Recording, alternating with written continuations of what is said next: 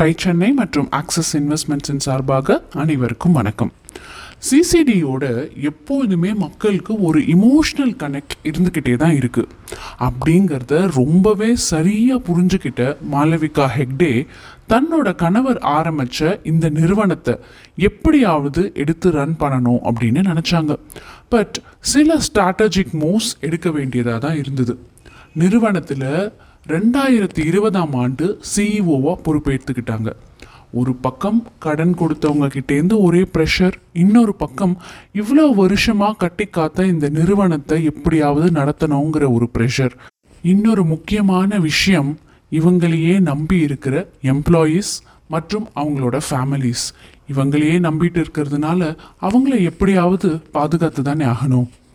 முதல்ல அவங்க செஞ்சது சரியாக பெர்ஃபார்ம் பண்ணாத 280 அவுட்லெட்ஸை க்ளோஸ் பண்ணினது தான். இன்னொரு முக்கியமான ஸ்ட்ராட்டஜி, பிஸ்னஸ் ஸ்ட்ராட்டஜி என்ன அப்படின்னா, பிராண்ட் சிக்னேச்சராக இருக்கிற ப்ராடக்ட்ஸோட ப்ரைஸை இன்க்ரீஸ் பண்ணாமல் இருந்தது. நிறுவனம் அவ்வளவு கடனில் இருக்கும் போதும் இப்படி ஒரு டெசிஷன் எடுக்கிறதுங்கிறது ஒரு ஈஸியான விஷயம் இல்லை அப்படின்னு நம்ம எல்லாருக்குமே தெரிஞ்சது தான். வெண்டாஸ்க்கு நிறைய பேமெண்ட்ஸ் பண்ண வேண்டியதாக இருந்தது. ஸோ அவங்க எல்லாரையும் கூப்பிட்டு ஒரு மீட்டிங்கை போட்டு, உதாரணத்துக்கு ஒருத்தருக்கு 100 ரூபா கொடுக்க வேண்டியதாக இருந்ததுன்னா அந்த இடத்துல நான் இப்போ 70 ரூபா கொடுக்குறேன், அதை வாங்கிக்கோங்க அப்படின்னு சொல்லி சில ப்ராப்பர்ட்டிஸை சேல் செஞ்சு அதை செட்டில் பண்ணினாங்க. அப்புறமா தேவையில்லாத கியாஸ்க் எல்லாம் எதுக்கு அப்படின்னு நினச்சி அதுக்கு ஒரு மெயின்டெனன்ஸ் வேற கட்ட வேண்டியதாக இருந்தது. இதை எல்லாத்தையும் மனசில் வச்சுட்டு சில கியாஸ்க்குகளையும் க்ளோஸ் பண்ணினாங்க. அதுக்கப்புறம் சில மாதங்களில் விதி யாரை விட்டது, கோவிட் லாக்டவுன் வரவே அந்த வெண்டிங் மிஷின் எல்லாம் யூஸ் பண்ண முடியாமல் போய் அது அப்படியே கடந்தது. ஸோ அதெல்லாமும் க்ளோஸ் பண்ணினாங்க. அதுக்கப்புறம் அவங்களோட ஐடி கம்பெனிஸில் அவங்களுக்கு இருந்த ஷேர்ஸ் மற்றும் இம்மூவபிள் ப்ராப்பர்ட்டிஸ் சிலவற்றெல்லாம் விற்று 7,000 கோடிக்கு மேலே இருந்த கடன் தொகையை 1,500 கோடியாக கம்மி பண்ணினாங்க.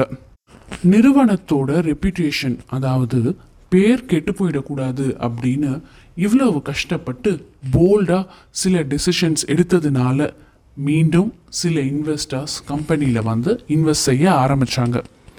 பிரச்சனை எங்கே அப்படின்னு அனலைஸ் பண்ணி கொஞ்சம் லீன் பேக் பண்ணி அதுலேருந்து கொஞ்சம் டிட்டாச்சாக இருந்து அத்தனை சவால்களையும் சரி செஞ்சு இன்னைக்கு சிசிடியை மறுபடியும் ஒரு ப்ராஃபிட்டபிள் கம்பெனியாக தூக்கி நிறுத்திய மாலவிகா ஹெக்டேக்கும் கஃபே காஃபி டே மேன்மேலும் வளரவும் வாழ்த்துக்கள். அடுத்த பகுதியில் ஒரு புது கதையோடு சந்திப்போம்.